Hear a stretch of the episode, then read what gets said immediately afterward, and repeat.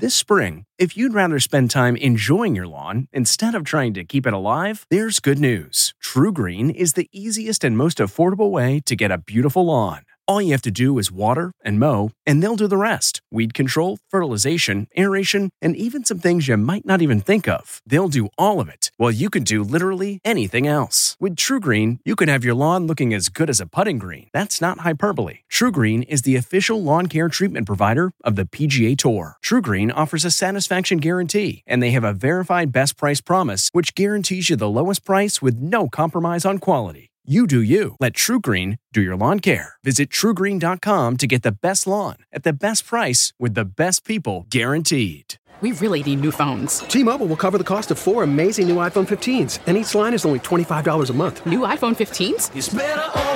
Only at T-Mobile get four iPhone 15s on us and four lines for 25 bucks per line per month with eligible trade-in when you switch. Minimum of four lines for $25 per line per month with auto pay discount using debit or bank account. $5 more per line without auto pay, plus taxes and fees. Phone fee at 24 monthly bill credits for all well qualified customers. Contact us before canceling account to continue bill credits or credit stop and balance on required finance agreement due. $35 per line connection charge apply. Ctmobile.com. This episode is brought in part to you by Audible, your go to destination for thrilling audio entertainment. Whether you're looking for a hair raising experience to enjoy while you're on the move or eager to dive into sinister and shocking tales, Audible has an exclusive collection of thrillers from best selling authors that will keep you on the edge of your seat. Like James Patterson's first audio only thriller, The Coldest Case. Experience stories like never before, where every chilling detail is brought to life by captivating sound design. Plus, as an Audible member, choose one title a month to make yours forever. And now, new members can try Audible free for 30 days. Just visit audible.com slash WonderyPod or text WonderyPod to 500, 500. That's audible.com slash WonderyPod or text WonderyPod to 500, 500. This is the Eye on Travel Podcast with CBS News travel editor Peter Greenberg. Hi there, everybody. Peter Greenberg here with another edition of the Eye on Travel Podcast. This time from one of America's oldest cities, that would be Boston. I'll talk with historian Bob Allison on separating American myth from real American history. Then I'll chat with Keith Lockhart, the conductor of the legendary Boston Pops and the Boston Symphony Orchestra. Then my conversation with Peggy Fogelman, director of the Isabella Stewart Gardner Museum, one of the great collections of art in America, also the site of the greatest theft of art from a museum in history. And batting cleanup, Sarah Coffin, who has one of the best jobs ever. She's the curator for the Boston Red Sox. First up, Bob Allison. At Amica Insurance, we know it's more than just a house. It's your home, the place that's filled with memories. The early days of figuring it out to the later years of still figuring it out. For the place you've put down roots, trust Amica Home Insurance. Amica, empathy is our best policy. What makes a life a good one? Is it the adventure you have? Or the friends you find along the way? Maybe it's pursuing your passion while striving to protect, defend, and save what you believe in every single day. So, what makes a life a good one? In the Coast Guard, we think it's all of the above and more, but you'll have to find out for yourself. Visit gocoastguard.com to learn more. Doctor, thank you for joining us. Well, Peter, welcome to Boston. I listen. I always like coming to Boston, simply because as new as the city is in terms of, let's for example, this hotel just only opened Yes. up a couple of months ago. Uh, it's the history has been retained, Right. and it's been retained in an accessible way. That's right. And it's not a living history museum. It's a city that keeps changing, keeps growing, but we do have everywhere you look, as you said, you have connections with other people who have been here. Now we could start with the obvious, right? The British are coming. Sure. Yeah. you want to start there? well, we could. Yeah. Yeah. But there's so much more than that. that that's right. Yeah, yeah. And and and one of the things that you do in the book, and one of the things that that's important to do, it's a word that we we miss out on a lot today. It's called context. Right. Uh, and perspective. So it's more than just saying the words Boston Tea Party, or it's more than just saying the British are coming, one if by land and two if Right, by sea. yes. Uh, and for me, you know, I, I walk by the like it's now called the Omni, but I walk by the Parker House, and there's the graveyard there. Right. And you know, I, I, I, I'm continually fascinated by it every time I come, because you read the gravestones. Right? Yes. And you know, today, not that I hang out at a lot of cemeteries because I don't, but today, if you go to most cemeteries, you see the person's name when they were born, when they died. That's it, done. That's not really what's in that graveyard. That's true. I mean, there's a lot of iconography on the stones. The skull with wings, which represents death and resurrection. And then there are the different. In fact, in the granary burying ground are both of Paul Revere's wives. He was married twice, both well, widowed, widowed the first time, and they're buried there. And I think his first wife's grave actually has a fully articulated skeleton on it. The Puritans weren't sentimental people. They knew we're burying people because they're dead, and as, as a way of preventing a public health crisis. And later on, they come to marking graves, but even then, the the graves really have a certain art. Think about the 17th century, and they're getting pieces of slate to carve not only the person's life, a little thing about his or her story, some message to us, but also an image of the hope for resurrection. You know, it's the it's the storytelling itself. I'll give you an example. In Bermuda, uh, there's a place that very few visitors ever go to, and it's a graveyard near the dockyards. And I always, whenever I'm there with a friend of mine, I say, "You have to come with me."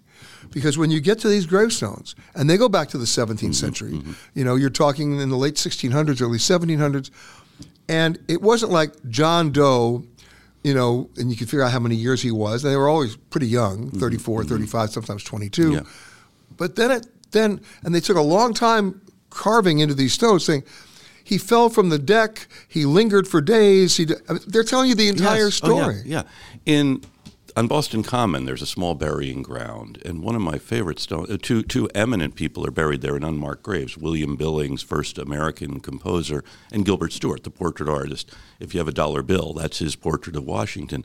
But a fellow named Chow Mandarin, who was a teenager who came from China in 1798, and he fell off the mast of a ship in Boston Harbor. See, everybody falls off a mast of a ship. I Yeah, love it. and, and the owner of the ship was so contrite he built a monument to Chow Mandarin there. And in the north end, in Copp's Hill burying ground, there's a grave of a fellow named Daniel Malcolm, and it says he was a true son of liberty. And an enemy to oppression, and a foremost in opposing the Revenue Act. He wanted to be buried at least 10 feet down so he would be beyond the reach of British revenue officers. I know a lot of people like that today. That's right. That we'll, we'll always want to be buried further down. excuse me, further down. And Malcolm's grave is actually pockmarked with um, musket balls because the British used it for target practice. Now, here's another piece of the story I just learned. Famous, another famous character in this period was a fellow named John Malcolm, who was a revenue informer, and he was tarred and feathered twice. He was Malcolm's brother. These are brothers, and they're on opposite sides in this. And one wants to be buried ten feet down, so it would be, be essentially be, be beyond his brother's reach. You know, it's one thing to be tarred and feathered once, but you really have to piss off a lot of people to be tarred and feathered twice. Well, one reason he was tarred and feathered twice is people mocked him for having been tarred and feathered once, and he got really upset. And uh, friends of his said, "You really should tone it down." And then, of course, it's separating myth from reality, and that even applies to Paul Revere. Yes. What myth are you talking about? Well, he was, first of all, he, he never completed the ride, right? Okay, yeah, he didn't, but he did what he was supposed to do. He got the word out. Yeah. But his main role wasn't as a messenger. He was a silversmith. He was com- involved in most of the patriot organizations of the time. We were midway through Paul Revere's ride, which officially he did not complete. Is that correct? If, if his mission was to get out to Concord, no, he didn't. But he's captured. He talks his way out of British captivity, goes back to Lexington, and then he alerts Samuel Adams and John Hancock that they better get out because the British are coming. And Hancock and Adams are asleep. And their guard says, "You better not disturb them." He says, "There'll be enough noise soon enough if you don't get them out of here." And then Revere helps move papers away from the site. So he's very he was very much involved that night and thereafter. His name does live on. William Dawes is the fellow who does complete the ride, and then a fellow named uh, Samuel Prescott comes along and helps out. But the word had spread throughout eastern Massachusetts that something was afoot. That the British were coming. The Brit- the red the redcoats, The were, the redcoats. regulars were out. Exactly. Another little known fact about Boston, at least to me, was that it was really the beginning of the anti slavery movement. Yes, it was. Yeah, Boston had a pretty important um, African American community. Massachusetts was the first American, North American mainland colony to legalize the institution of slavery. And the first enslaved people came in 1638. In 1640, 17 1642, the Massachusetts General Court legalized the institution of lifelong slavery that was inheritable. In 1780, it becomes the first American state to abolish sla- slavery. By the way, think about that. 1780, how far ahead of the Civil War? It was very far ahead of the Civil War. So it has a free black community in Boston and in other parts of the state who are also involved in the revolution.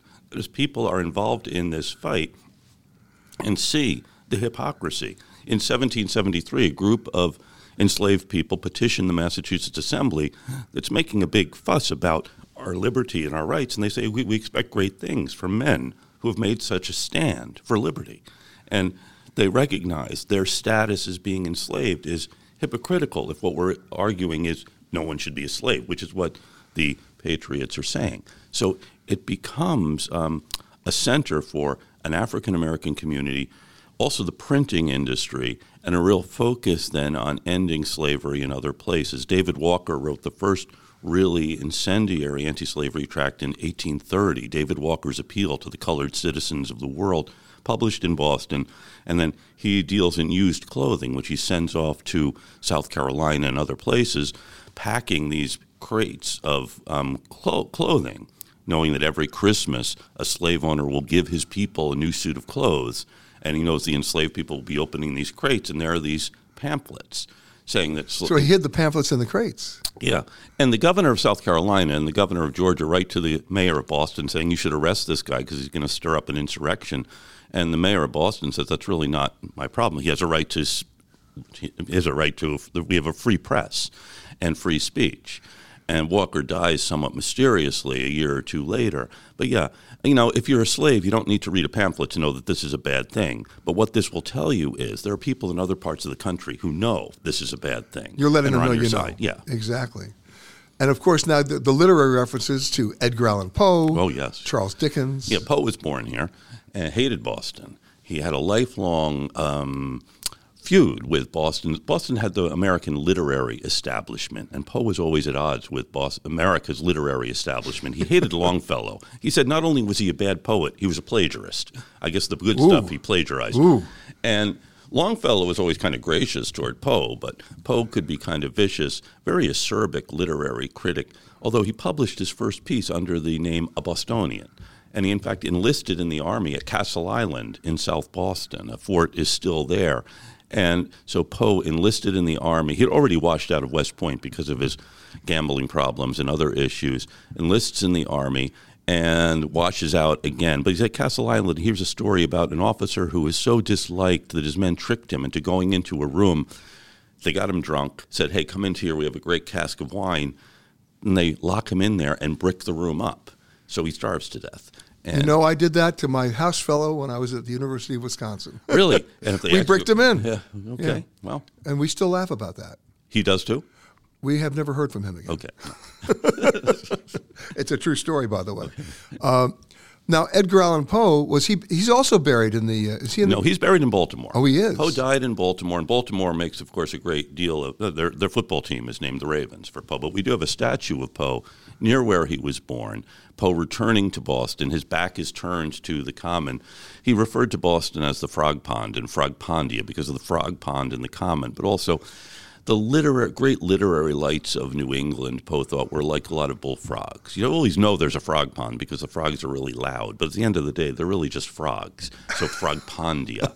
he did say that Boston Common is no uncommon thing, and he liked the pumpkin pies, but didn't really like much else about Boston. Wow. Okay, I'm learning stuff. We're supposed to be getting people to want to come here, and here we keep talking about No, this is, like. no. We're just letting them know what is here. okay. Doctor, is it true that two thirds of Boston is built on landfill? That's very much true. They like to, we like to say the Puritans came here in 1630, fell in love with Boston, and then started changing it. And Boston was a small peninsula, the Shawmut Peninsula. They needed more space, so they began by filling in creeks and marshy areas. Is that why they call it the Back Bay? The Back Bay was a bay, and that was filled in in the 19th century in one of the biggest public works projects in the history of the country. Every 45 minutes, a train filled with gravel would come and dump gravel into what was the Back Bay, filling it in between about the 1850s and 1880, making it into a very elegant neighborhood. And are they still doing that? They're still doing that. You know, the airport was filled in mainly in the 20th century. Well, there are a lot of airports that are built that are, that are landfill. That, that, that's right, because you needed something close to downtown. And of course, that explains why there's a tunnel to the airport. That, that's right. The tunnel is also relatively new, and there was an island. You know, Boston also has a great park in the harbor, the Harbor Islands, and one of them, Spectacle Island, called that because it looked like a pair of spectacles, was a garbage dump for most of the 19th and 20th centuries. And in the 1960s, someone had the bright idea of lighting this on fire, and this fire burned for about 10 years. And then with the di- with the fill, they that, that old that whole thing burned for ten years. They well, never put was it so- out. There was so much methane underneath in Oh. this huge pile. it's like that tire fire uh, the coal Yeah, fire in yeah. Pennsylvania. Yeah. But and when the Ted Williams Tunnel was being put in the bottom of the harbor, they did some dredging. They took that dirt and they used that to cap Spectacle Island, which is now a very nice park. You can walk around terrific views of the city. And how's the methane? The methane, well, they have it under control.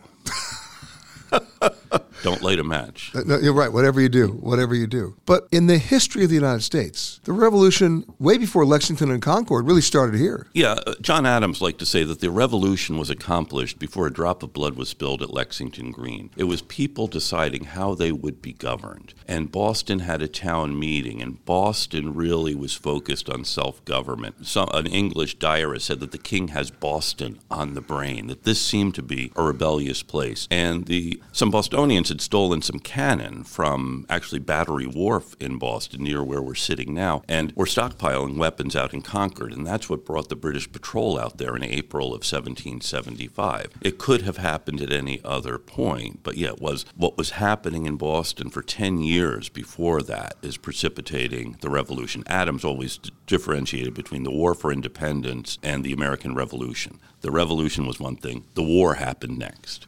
He, of course, didn't serve in the war. He was much more focused on the revolution. So he had a little bit of jealousy toward those who, like Washington, had played a role in the war. No, no egos there. No, none at all. No, none at all. Speaking of history, you know, in New York we have the New York Marathon. Everybody thinks that's you know it goes back decades. Well, wait a second. 1897. Boston the Boston Marathon. Marathon. Yeah. Fact, it was a group of New Yorkers who ran it the first time. Really? New York running. Some out-of-staters came came in? Yeah, they came up actually on Patriots Day, the day that commemorates Lexington and Concord, and they they had run in the Olympic Marathon in 1896, the first modern Olympics, and then they started running in the Boston Marathon. And then to this day, it's continued. It does, yes. But what I love about it is what they do at Fenway.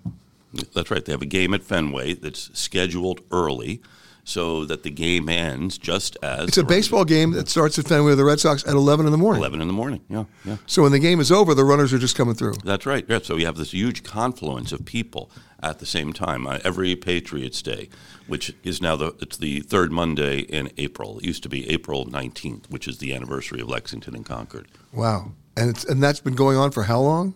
Patriots Day? No, the, game. The game, the Red Sox game. Well, that would be from about 1903, I guess. Uh, And they never mess with that. they they don't know some traditions you can't uh, mess with.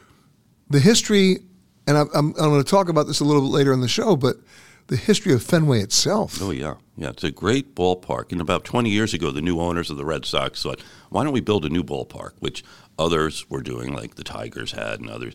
And then they did a survey of what brought people to Fenway Park, and probably about 60% came because it's Fenway Park. Less important, whatever team the Red Sox were fielding. Since then, subsequently, we've had some pretty good teams that have won the World Series, but it is the lore of being in the same ballpark where Ted Williams played and Cy Young played and these other legendary players. Yeah, we were just talking to Sarah Coffin, who's the actual curator Oh, and historian of, of the Red Sox, and there's just so much great history there. There is a tremendous history of the Red Sox, and and and they've done a very good job of preserving it and making it accessible. And there are all kinds of pockets of bar. There's a bar on uh, Boylston Street, Nuff Said McGreevy's. McGreevy had a bar called Third Base because it was your last stop before you went home. And he collected a lot of Red Sox memorabilia, photographs, and things. And then when Prohibition came in, the bar shut down and it became a branch of the Boston Public Library. So the library has uh, the Nuff said, and, and, his name was Nuff said because people arguing in the bar, he would settle the argument by saying, enough said. and, and so he, it became a branch of the library. And the Boston Public Library, which is one of the great research libraries in the world and the oldest public lending library in the country, has his collection of baseball memorabilia. Amazing. You know what I have to say to that? Enough said. Enough said. My thanks to Bob. You can't think Boston or Boston history without thinking Boston Pops the iconic American Orchestra, and conductor Keith Lockhart has just a few stories to tell. Welcome to Keith Lockhart, who is the current conductor of the Boston Pops and the Bo- at the Boston Symphony Orchestra. You've been here 27 years. Amazing. I have. It's kind of eh, incredible. i am no longer looking over my shoulder to see who's going to take the car keys away. well, one day they're coming for us both. You know that. but it's interesting to note that I, of course, I go back to the original days of, of, of John Williams and Arthur Fiedler before that, and Arthur Fiedler before that. Of course, Arthur Fiedler, I used to watch him on PBS. You know, that, that's always. But my, my experience with John Williams was he wrote the music when I was at NBC. He wrote the music for the nightly news. Well, John Williams is kind of the soundtrack of all of our lives in so many different things, and it's been wonderful to have him as an older colleague and a mentor for all this time. You know, there have been three conductors of the Boston Pops since 1930, so we're okay, going Arthur on. Fiedler, Arthur Fiedler, John, John Williams, Williams, and, and me. You. and I have I have the second longest uh, tenure in the 130 year history of the institution, and I'm uh, secure in the knowledge that I'll never catch number one one because Fiedler died in his 50th year on the podium. Unbelievable. Unbelievable. What's changed? Oh, in Boston. I mean, you're still tour- no about the pops. You're still doing all the national tours.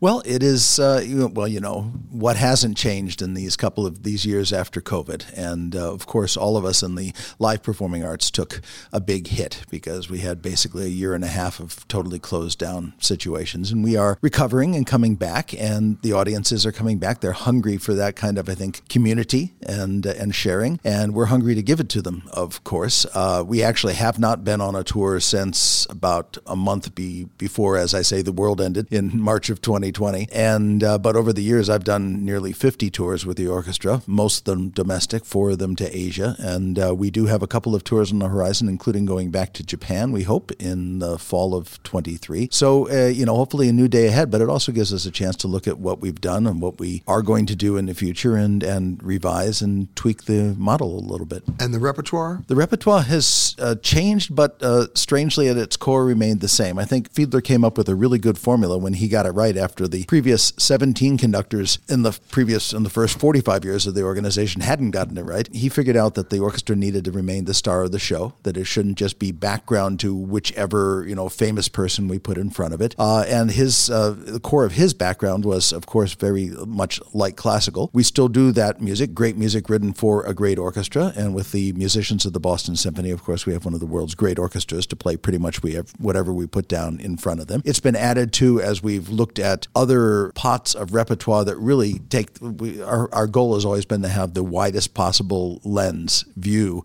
of what orchestral expression and what music means. Of course, with John coming in, there was a huge influx in the amount of film music that we did, and that is one of the most important media for great new orchestral music. Of course, uh, I've worked with world musicians, uh, uh you know, world music, uh, singer songwriters, indie rock bands, that sort of thing. what was well. been what was been your most interesting and surprising collaboration? I think, wow, there have been a lot of them. Uh, Amanda Palmer of the Dresden Dolls was certainly a, a different one, and definitely not the one to bring your kids to for the very first uh, for their very first exposure. We have uh, bands like um, uh, My Morning Jacket and Guster. Um, indie rock musicians, singer songwriters, uh, you know, it's they they all bring something different, and then all of a sudden, then you have somebody like, um, you know, a comedian, uh, a uh, Nathan Lane, a Jason Alexander, that sort of person. I've worked with there was a there was a, a poll made. I I just passed my 25th uh, anniversary. Nobody noticed because it was in the year that we were shut down. But there was a, a list made of all the people I'd worked with, and it's something like 300 different solo artists over the last 2,000 concerts. But who's counting? Yeah, but hey, you know what? People, but people are still counting, and they're still coming. They are. They uh, this this year we just finished doing uh, our. We have two big seasons in the Boston Pops life during the year. One is the traditional spring season of the Boston Pops, which you saw reflected on Evening of Pops, which extended through John's tenure and into mine.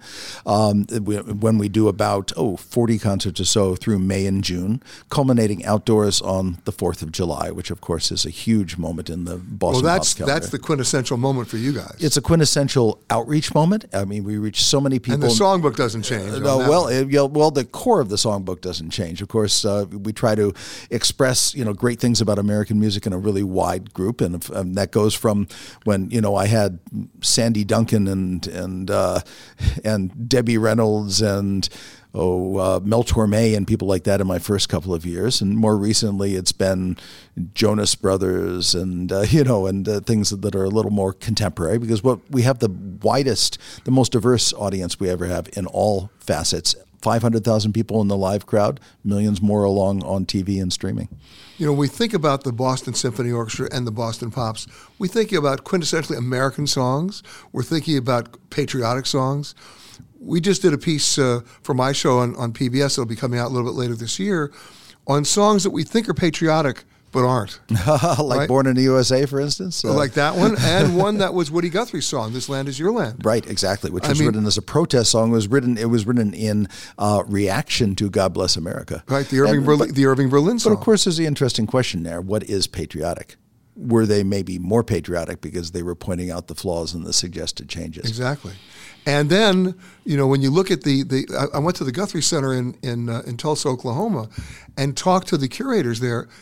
The, and I saw the lyrics for the first time because when I was growing up, we only knew a couple lyrics like "This land is your You're land, right. this you land is my land." You didn't know the ones about private property and uh, and uh, and the bread lines. Uh, those yeah. those are the we ones we were never really taught hard. those lines. Well, one a great friend of the Boston Pops, whom we've toured with and uh, appeared on the Fourth of July with us, and who lives in Western Massachusetts, is Arlo Guthrie and it was it was Arlo who finally Woody finally called Arlo and said, "Listen to the whole words." And then the real story is it was Arlo who convinced Bruce Springsteen to sing the song with those lyrics at the Washington Monument. Mm-hmm. Well, yeah. you know, I think patriotism, and we try to do that. We reflect yes, especially in these last few years with all the things that this country has collectively been dealing with. Uh, in on the Fourth of July concert, it, we we do you know we sing patriotic songs together. We play 1812 and the Stars and Stripes Forever and all that. And the fireworks, of, of course, of course. But we also try to go a little deeper than that and and and point out that America is a work in progress and that uh, part of being patriotic is uh, be honestly addressing those problems. The other song that we, we investigated, which I thought was fascinating, which, by the way, is the state song of Kentucky. Is my old Kentucky my home? Old Kentucky home. and the original lyrics? Uh, Whoa. Can't, can't can't can't be reproduced today. Uh, well, actually, we did, as in a way of being instructional and educational, to let the audience know this is the song that was originally written. This is what it was supposed to represent. Mm-hmm. Then those words were clearly whitewashed, if to use the entire pun. Yes, uh, completely. And then, and then all of a sudden, now it's being sung at every Kentucky Derby. It's the state song of, of Kentucky, but the historical context has been lost. I wonder if every Kentuckian knows the historical context. If they listen to your uh, your broadcast, they will. Well, hopefully they will. but I mean, it may be somewhat uncomfortable to find out. Mm-hmm. And, and we look, we live in a world of political correctness and wokeness, but the reality is that song was actually supporting slavery a way of life. Well, I mean, the, that song dates from what, 1840s? Yeah. Yeah. Uh, Stephen Foster, uh, another tragic American artist. That's correct. And who never got paid. you understand royalties? yes, exactly. That's he's not the first nor the last composer you can say that about. When somebody comes to one of your concerts, what's the one thing that's going to surprise them? I think how accessible the genre is. Uh, the Boston Pops, I think, has a really interesting history that says a lot about what it, why it's there. Uh, we call ourselves America's Orchestra. We're certainly the first. Uh, national institution that really took on the idea of how an orchestra could play for somebody other than a very elite, small classical music group, which it certainly was in you know late 19th century Boston, a very Brahmin kind of group. Uh, Boston Symphony was founded in 1881. The Boston Pops in 1885 in its fifth season, and on its surface, the reason it was was for employee retention, because the Boston Symphony season was so short, and all their musicians were European uh, almost So entirely off. almost entirely German up through World War One, uh, and they all would go back home to see their families, and they'd take other jobs, and so They'd they had take to their rehire. sousaphone and go exactly, home. they, they they'd have to rehire the whole orchestra every year, and so they thought if we have another kind of uh, concerts for a broader group of people, maybe we could keep uh, another ten weeks going and keep, make this a full time orchestra. But there's a deeper thing too.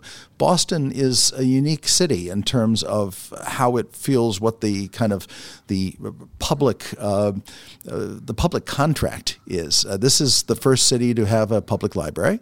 And Massachusetts in general, and Boston uh, Free Public Library being the first big one, um, and uh, yeah, and uh, public education, and we're a public orchestra. My thanks to Keith. One of America's great museums is the Isabella Stewart Gardner Museum, with one of the great collections. But it also has a dark side to its history. Director Peggy Fogelman loves the museum. She also lives that story. The comfort of your favorite seat is now your comfy car selling command center, thanks to Carvana. It doesn't get any better than this. Your favorite seat's the best spot in the house. Make it even better by entering your license plate or VIN and getting a real offer in minutes. There really is no place like home. And speaking of home, Carvana will pick up your car from yours after you finalize your offer. Visit Carvana.com or download the app and sell your car from your comfy place. Let's face it, people have different sleep needs. While you love your partner, sleeping next to them might not always be the most comfortable. Sleep Number Smart Bed is designed for your ever evolving sleep needs, so you can choose what's right for each of you whenever you like. Maybe you prefer a firmer mattress and your partner needs something softer. Because of the individualized comfort that you get from Sleep Number Smart Beds, you and your partner will sleep better together. All Sleep Number Smart Beds feature cooling, pressure relieving comfort layers for soothing sleep throughout the night. And their temperature balancing bedding is designed to move heat and moisture away when you're hot. When you're cool, they hold their energy to help warm you. The smart beds even automatically respond and adjust to your movements so you sleep comfortably all night long. JD Power ranks Sleep Number number 1 in customer satisfaction with mattresses purchased in-store. And now, save 40% on the Sleep Number limited edition smart bed for a limited time. For JD Power 2023 award information, visit jdpower.com slash awards. Only at a Sleep Number store or sleepnumber.com. Welcome. Thank you, Peter. Glad to be here. You know, when I think of that museum, you know, I think of her story and how she started. You know, she she died in 1924, but the point is, she really wanted to have a legacy that continued. That's right. That's right. And um, she left the museum in her will for the education and enjoyment of the public forever. And her vision was really to bring an experience of beauty to the people of Boston who might not otherwise have access to it. Before we even get to the objects, let's talk about the building itself, right? Yeah. So um, often the Gardner, the historic building of the Gardner, is compared to a Venetian palace turned outside in. A palazzo. A palazzo, and we fondly call it the palace. And the reason for that is when you walk into the historic building, you're confronted with this amazing, beautiful courtyard that's blooming all year round, which is a, a great solace on a cold, wintry day in Boston like today. Um, and the facades that surround the courtyard um, are modeled on the exteriors of Venetian palaces. And Isabella spent much time in Venice and she really fell in love with the city and so she she brought that sensibility back to Boston. I mean, the courtyard is somewhat of a surprise because people are going to the museum, but they end up falling in love with the courtyard. It's a real wow moment when Yeah. you walk in, and it's also a real shoulders down moment. It's a really de stressing experience to be surrounded by the beautiful plants and hear the trickle of the fountain. And it's a very multi-sensory, immersive experience. And it really shows how much she valued horticulture as a living art. She put it right smack in the center of her museum. It's really the heart and soul of the building. But when she died, the collection was already starting, of course. So, what's in that building that goes back to her? Everything. Everything. Everything. So um, she began collecting. She was a traveler. She was a traveler. She traveled all over the world. She was an intrepid traveler, in fact. She was one of the first Western women to visit places like Angkor Wat and At Karnak. a time when women weren't doing a lot of traveling. That's right. That's right. She traveled with her husband, Jack. She actually started traveling. This is something that many listeners may be able to relate to. So she had one child, her son, Jackie, who died at the age of two. And she was so depressed and, and anxiety ridden over the death of her child that her husband Jack started taking her on trips to help her get over her her mourning and her loss. A And- distraction. a distraction, but a very welcome distraction. And she had boundless curiosity. So um, she really was fascinated with all the cultures that she encountered. And she began collecting and bringing things back. Um, her real love, her real passion was the Italian Renaissance, but in fact, she collected um, from all different cultures um, from all over the world, in fact, and was very influenced by them. And then she really established the museum after her husband died. She did. She she actually single handedly. Um, you know, they had had a conception for a museum before he died, but it was actually um, her who um, who who worked with the architect to design it. In fact, we have photographs of her up on the scaffolding, telling the workmen how she wanted it done. Um, she was a very very hands on patron of that museum, and then she installed the collection according to her own curatorial sensibility. I like that. My own curatorial sensibility. I like. I'm gonna. I'm gonna steal that every time I do something. You know, that's my curatorial sensibility. Absolutely. but you know, she didn't just go with established artists. She went with marginalized artists as well. Yes, and actually, she's she's quite radical in a number of ways. Um, first of all, her independence and autonomy as a woman in Victorian era Boston was quite exceptional. She a, a little fun fact: she was the first. Um, Sort of aristocratic Bostonian woman to um, to reject hoop skirts. so she was.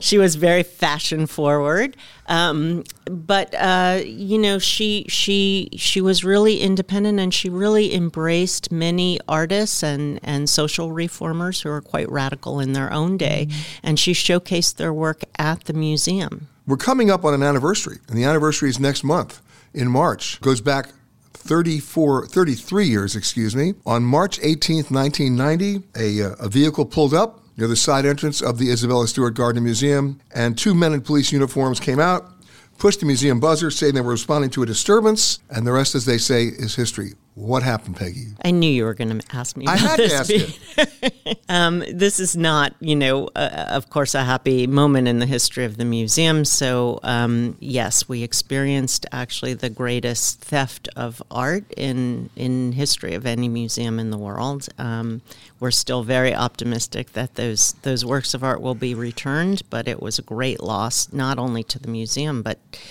to the public, to the global public. I mean, you had Degas, Rembrandt, Vermeer. I mean, we're talking serious stuff here. That's right. That's right. There's so few. Um, for instance, the artist Vermeer, who's very famous Dutch 17th century painting painter. Um, you know, 30 some odd works known to be by him, um, and this was one of them.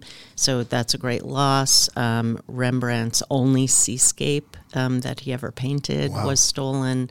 Um, Manet? So, a Manet, yes. Amazing. And it's been unsolved for nearly 33 years. It has. The investigation is active and ongoing, um, and How did- yet the how did- paintings every- remain at large. You know, everybody wants to know how, how did that happen? Some people say it was because it was close to St. Patrick's Day and, and people were distracted thinking about other things. It wasn't a busy time at the museum. It just happened. It happened. Um, there have been other thefts of other Boston museums that happened around the same time, or you know, within years of each other, but none, none quite like this. Um, and yeah, it was just a really tragic, tragic moment. And the FBI, by the way, is still offering a $10 million reward. That's right. We are offering a $10 million reward for the return of the works of art. Something tells me, I mean, for example, if I'm going to steal something that's priceless, I can't sell it. I can't go on. I, I can't go on eBay. I can't. Right. I mean, it either gets put in somebody's private hands that nobody ever gets a chance to see, just for ego reasons, or sooner or later somebody's got to talk. Yeah, so the you know it happens a lot in the movies that people uh, commission this the the theft of a work of art to um, house it in their own private collection. It doesn't really happen in real life. Um, so the likelihood is that it's hidden somewhere, and maybe the person who was originally involved in the theft is no longer with us, and someday someone will be cleaning out a storeroom, or they'll be up in the attic. And... They'll be up in the attic, and and there have been several works in the last several years from other museums that have been rediscovered that way. And well, we're living in a world right now, as I'm sure you know, where finally countries are being able to repatriate their own works of art that were their heritage that's been raped and, and, and stolen from their own countries, whether it's the Benin bronzes or half the stuff in the British Museum. I mean, you know, Schliemann and, and or Schliemann in in in, uh, in Italy and in and in Turkey. I mean, the, the, everything was appropriated. Now everyone's saying, "Oh, can we have it back now? Can we possibly get it back?" And heads of state are making it a condition of even their visiting other countries, saying, "I'm not showing up till you return it." So things are starting to happen yes, although this the theft is, I would say, maybe not so related to repatriation efforts, depending on where but, they are. But hopefully, um, they will someday be returned. Someone will discover them, and that will be a, a, reopening of the museum that I think will be very well attended. I think that'll be very celebrated in Boston and around the world, actually. But until that happens, for people who come to Boston and who want to visit the museum, what are the surprises for you that await for them? Um, it's just it's really unique. So one of the things I want to say about the museum is that um, as Gardner conceived it, it really is a very sensory experience. Um, she really prized emotion and personal interpretation over any kind of didactic approach. So things are not displayed chronologically or by by region. It's not you don't walk into white box galleries it's really just um, so evocative, and you have it's paintings it's and storytelling. sculpture and textiles all um, displayed next to each other. It really is storytelling. It's so intimate. I, I, have to say, it's the best place in Boston for date night ever. It is the most romantic setting ever. We have many people who have sort of guerrilla engagements in the courtyard, really? which is really kind of wonderful. And all the visitors clap, and yeah, it's it's it's it's quite a, a wonderful place. So even people who don't normally go to art museums would really find this a very special experience. So, if you're listening to the show right now and your significant other asked you if you'd like to go have a dinner after going to the museum, at the Gardner Museum, there may be another purpose in it. Yeah, prepare yourself. My thanks to Peggy. And then, talk about baseball and Boston, the Red Sox and Red Sox Nation. Who knows that history? That would be Sarah Coffin, who has the job I really want. She's the curator for the Sox. Hey, Sarah. Nice to be here. Thank you. You have the dream job. I love it. You know, it's been a very interesting 12 years. I mean, when you think about it, so much of American history is baseball history. And so much of baseball history is East Coast history because of, of teams like the old Brooklyn Dodgers, the New York Yankees, and of course, Fenway and the Boston Red Sox. I often say that baseball history is reflexive of American history. So you can look at any team, time period, player, and see what was going on in the country through that lens. Um, so whether it be Jackie Robinson or Ted Williams, all the way up through the modern game, you can typically see what was going on uh, during that time period and, and what people were watching. And, and see all the changes. Yeah, exactly. But the one thing to me that's never really changed, and please disagree with me if you think I'm wrong, is Fenway itself. Yeah, Fenway Fenway is very interesting. I mean, there are uh, two baseball parks in America that they should never ever tear down. First of all, they never should have tear, torn down Ebbets Field. They never should have torn down the Polo Grounds. That's New York. That's I'm angry about that. Right? People ask me if I'm a Dodgers fan. I said I never forgave them from leaving for leaving New York. But in Boston and Chicago, you have Wrigley Field in Chicago. I mean, that's baseball field the way it should be a baseball stadium, and the same thing with Fenway. Yeah, so Wrigley and Fenway are the only two ballparks of their time left. Um, and we are the oldest and continuous operation, uh, built in 1912. And Wrigley first started operating in 1914, so we beat them by two years. um, but they are timepieces. The investment into the ballpark to keep it anything that's over 100 years old needs a lot of love and a lot of upkeep and a lot of preservation. Um, and to be in Fenway Park has this beautiful intertwine between traditional and modern. You have grandstand seats from 1934, the Green Monster, uh, so on and so forth, as well as the modern amenities that you see in other ballparks. Well, the one thing I will tell you that you already know, but I'm going to tell all my listeners, is at least the food got better. Baseball food when I was growing up sucked. It was there's a name you mean you're too young to remember the name, but for those people who grew up in New York, there was a there was a food distributor in New York who did all the stadium food named Harry Stevens. Harry M. Stevens. The worst hot dogs, the worst mustard, the worst buns. It was the worst everything, but that's what you ate, right? Now you, you go to Citi Field in New York and they got five guys out in right field and you got I mean you got some great food. HM Stevens actually was our ballpark food distributor. As, as I well. said. and now Aramark. Okay, and and better facilities and better brands. Well, better so much as updated, Yeah. right? I think um, you know putting the love into the bathrooms and you know the concourses and seats. Is and it is it possible to put love in a stadium bathroom? It is possible to update it so that it functions the way we would expect it to Okay, that's a perfectly political answer. I appreciate that.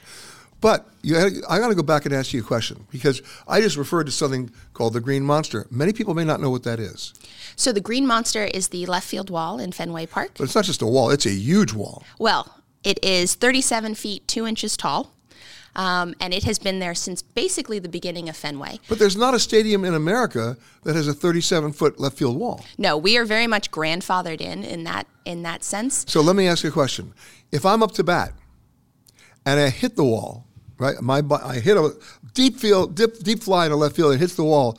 It's not a home run, is it? Or is it? No, it's not a home run unless it hits the top. And goes over. Hits the top, so there is a line at the very top of the wall where if it hits above that, that's a home run. Wow. But if it hits the wall, it's it's in play. Oh, yes. And not only that, it's going to leave what we uh, refer to as a Fenway Park tattoo. Uh, so if you ever get a chance to get up and close to the Green Monster, there are basically pot marks along the wall where you can see balls that have struck it. Um, and they will leave not only an imprint of the stitching, but the words that are on the ball. Um, and you see them, thousands of them along And then when that ball comes back into play, it's a little green. Has to be. Yeah, and also we have a distinct advantage that our left fielders certainly know how to field those things, right? They have the advantage of knowing how things bounce, knowing if it hits at this particular spot, it's going to bounce back. Um, and that advantage actually goes all the way back to the beginning of Fenway Park and something called Duffy's Cliff. You ever heard of Duffy's Cliff? No, no. So when Fenway Park was built, we are only one square city block. Um, and so we capitalized on all of the space that we could have within that one square city block. And at the time, the field was lower than Lansdowne Street, which is where the Green Monster abuts. So there was a small incline going from left field up to the Green Monster wall. Uh, and it was lovingly referred to as Duffy's Cliff.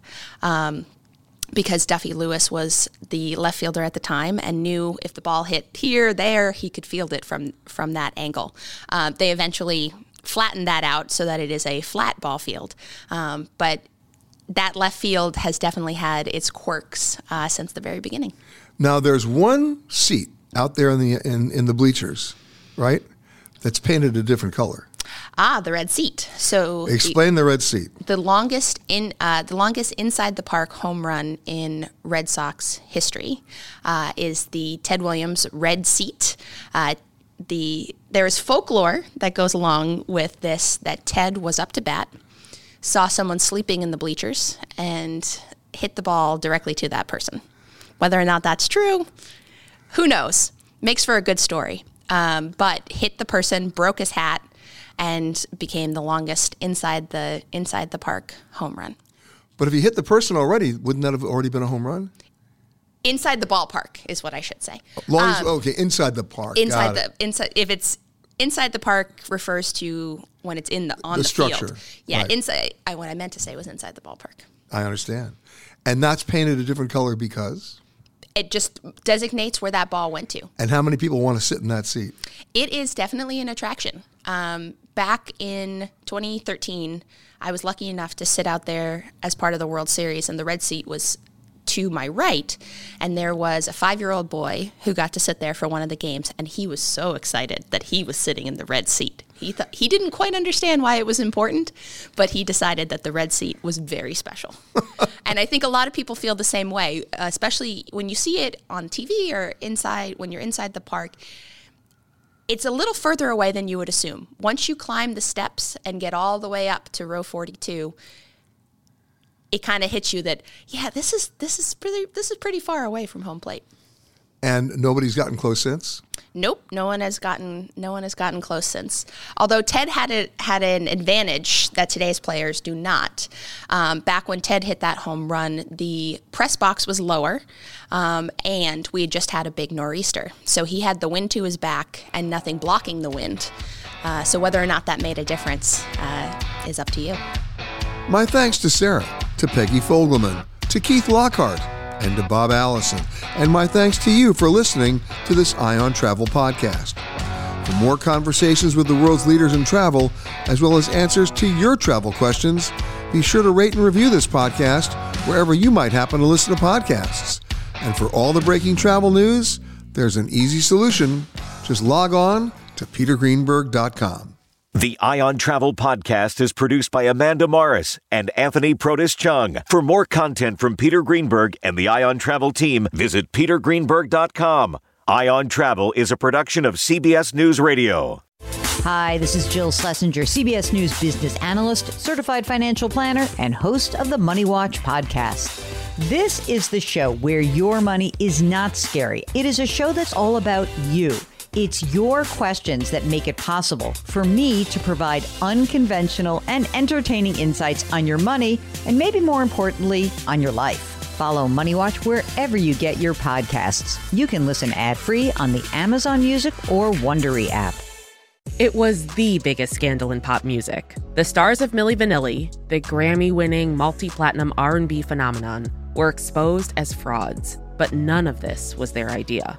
So whose idea was it? Enter German music producer Frank Farian. He saw the success of acts like Michael Jackson and Prince, and he wanted in, no matter the cost. So he devised the perfect pop heist. Two once in a lifetime talents who were charismatic, full of sex appeal, and phenomenal dancers. The only problem? They couldn't sing. But Frank knew just how to fix that. Wondery's new podcast, Blame It on the Fame, dives into one of pop music's greatest controversies and takes a never before heard look at the exploitation of two young black artists. Milli Vanilli set the world on fire, but when the truth came out, Rob and Fab were the only ones who got burned. Looking back now, it's hard not to wonder why did everyone blame them and not the man pulling the strings? Follow Blame It on the Fame, Milli Vanilli on the Wondery app or wherever you get your podcasts. You can binge all episodes of Blame It on the Fame early and ad-free right now by joining Wondery Plus. The Hargan women seem to have it all. From the outside looking in, we were blessed. My mom was amazing. But as detectives would soon learn, there was a lot going on inside the Hargan household. Ashley and I have been calling my mom and the house and Helen. No one's answering. 63 year old Pamela Hargan gunned down in her own home. Her youngest daughter, Helen, lay dead upstairs. Patrol, when they arrived, assumed or thought that there might have been a murder suicide. But for the detectives on the scene, there were things about the scene itself that were concerning to us on day one. Who would want to kill their mother and their little sister? There is no boogeyman here. It is exactly who we think it is. I'm Peter Van Sant from 48 Hours. This is Blood is Thicker The Hargan Family Killings. Listen to Blood is Thicker The Hargan Family Killings wherever you get your podcasts.